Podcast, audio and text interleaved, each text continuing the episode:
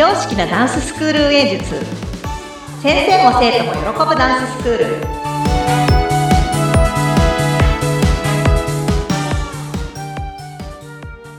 本気で踊り本気で学び本気で楽しむ幸せ製造工場。ケンケンダンスファクトリーケンケンこと伊予田智子です。よろしくお願いします。インタビュアーの高野です。よろしくお願いします。お願いします。ケンケンさん、はい。2024年はどんな風な年にしたいな、そんな思いってありますか？あります。今年こそあります。もうもう毎年 毎年しっかりするっていう目標を持ってるんですけどね。もうざっくりしすぎでしょみたいな。ずいぶんぼやっと大きいですよね。もうやっと大きいです。もんねここ20年ぐらいそういうなんかもうね しっかりするっていうそういう目標感持ってきてるんですけど、へーなんですけど今年に関してはですね、はいなんかまあいろいろ去年学びが多くて、まあ、今年こそはちょっとねこう目標感持ってなんか行きたいな。なっていうことが結構いろいろあってですね、はい今日。はその、その辺のお話をさせてもらえたらなって思っているんですけど、お願いします。なんかよくこう、私が受けるこう、セミナーであったりとか、そのはい。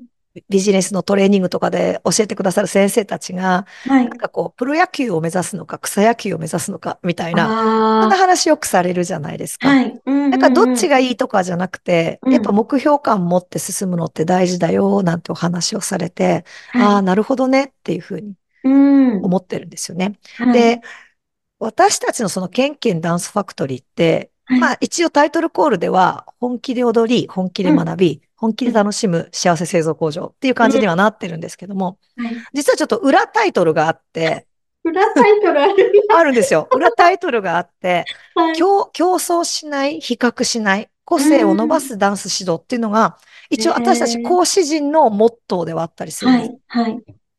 まあ言うなれば、先生も生徒も楽しむうんダンススクールっていうのは、まあ、それもそれで、まあ、このポッドキャストのタイトルでもある、それもまあ、裏のテーマといえばテーマなんですが、うんうんポッドキャストとしては表のテーマなんですけども、はい。なんか、そういう中でどういう目標感を持っていくのかっていうのっうて、んすごく大事だなって考える一年だったですね。去年のその2023年が。うんうん。例えば、こう、コンクールに出るよ。コンテストに出るよ。うん。その、出場を目標にするよ。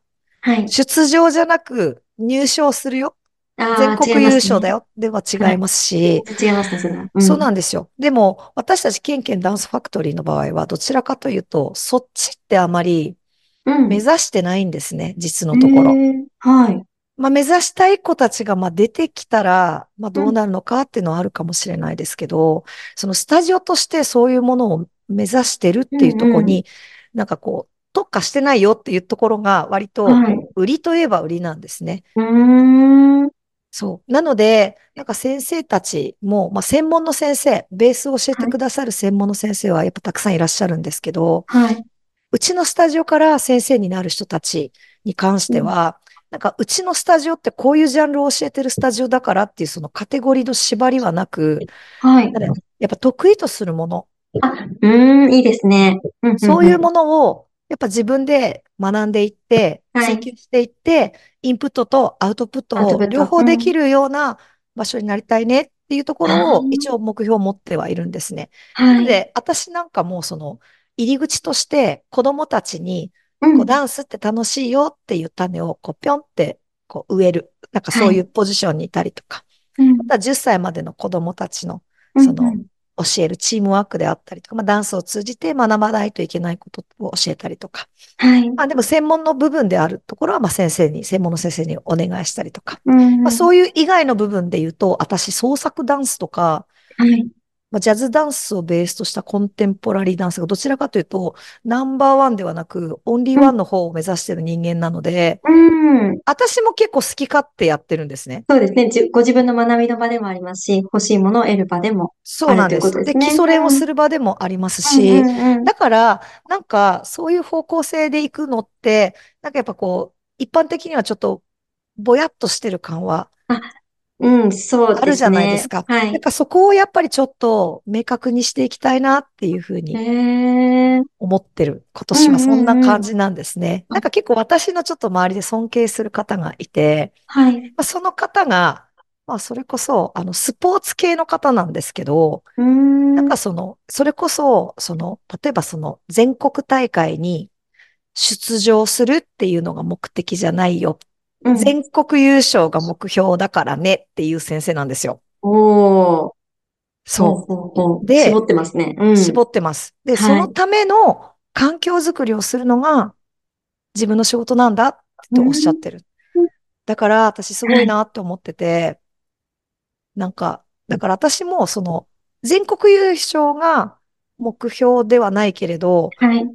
やっぱその今年その達成したいうん。目標をこう実現させるための環境づくりは私もやっぱりしていきたいなっていうふうにう思ったんでん。すね。だからやっぱスはい。タジオ内の環境、まあ、うん。それこそ先生も生徒も喜ぶダンススクーうん。ルになるために、じゃあ今年は何してこうみたいなものは、今ちょっと多分いくつかピん。ックアップしていて、はい。まあこれから少しずつ、まあこのポッドキャストでもうん。一個一個紹介できたらいいなっていうふうには思ってはいるんですけど、もちろん自分の技術向上であったりとか、はい。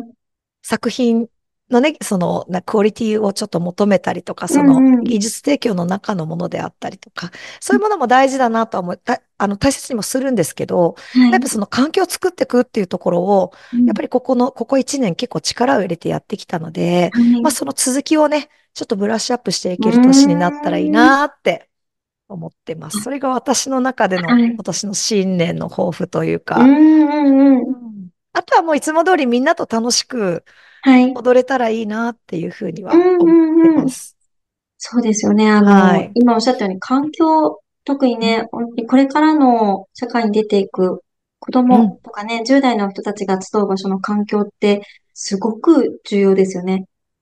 そうだとう思います。よく言うに生まれではなくて環う境で人はん。育つっていうのもあるので、まあ本当にね、うまさにそん、の通りだと思います。なんか本当、こう自分のその取り巻く環境もあれば、はい。その心の環境もあれば、そう、ねそれ取り巻くのはやっぱその人との関わり合いが一番うん、その環境を作ってると思うのうん、うん。で、なんかそれこそ、なんかそう、ここが居場所だなって思える、なんうかそういうん環境づくりっていうのもすごく大事だし、はい。なんか目標を達成できる場所とか、なんかうん、そういううん。気持ちにさせられる場所っていうのうも、ん。なんかそこってやっぱその先生方はじめ大人たちの後押しってどうしても子供にとっては必要じゃないですか。そうです。背中を押してあげたり。励ましてあげたうん、りとか、うん、うん。まあ時としてこう尻込みしちゃったり、うこう自ん、信が持てなくてっていう部うん。分なんかも、なんか大丈夫だよっていう、なんかそ、そういうことがこう、言い合える、そういう環ん。境になれたらいいなって、まあそれもそれでざっくりはしてるんですけども、はい。まあすべてはね、まあそれこそ、なんて言うんでしょう。自分との約束を守ったりとか、うん。ね、人との約束守るとか、うんなんか割。と意外と毎週ちゃんと何曜日の何時に通うとかいうのも、よーく考えたら頭痛い日もあるし、気分うん。が優れなくてもな腰上がんない時もあるし。でもみんなやっぱその自分との約束を守ってやっぱスタジオに来うてる以ん。上は、やっぱ続けていったら何かしら残るじゃないですか。自分はちゃはい。んと続けてこれたっていう自信にもつうん。ながると思うので、なんかうんそこをね、活かしてなんかこう、ダンスを続けてきたことによって、うその先にん。続いていくものが、まあ、ダンスであったら私はすごい嬉しいですけど、そうじゃはい。ないものの目標が見つかった時でも、うんうんうん。なんか割とそこにつながってくれたらいいなっていうふうに思ってるそうですね。まあでも私ね。はでも、どのみちダンスしかできないんですけどね。あの、むしろその、その環境を与える以外になんかできんのっていう、そういう話なので、まあそこ粛々とやるんですけど、まあ、そう思ってるところが、ケンケンさんのとてもいいところで、何でもできるとどんと来いみたいな人のところには意外と集まらないと思います。そんなもんでしょうかうね。で、ん。私も自分は自分自身のダンスの目標に関しては、はい。ちょっと粛々と進めつつ、うんうん。まあ自分のためになることと、やっぱはい。みんなのためになることの、まあ両輪をうん。回せたらいいなっていうふうには思ってるので、なんかそれがちょっとね、より明確になったらいいなってあいうところですかね。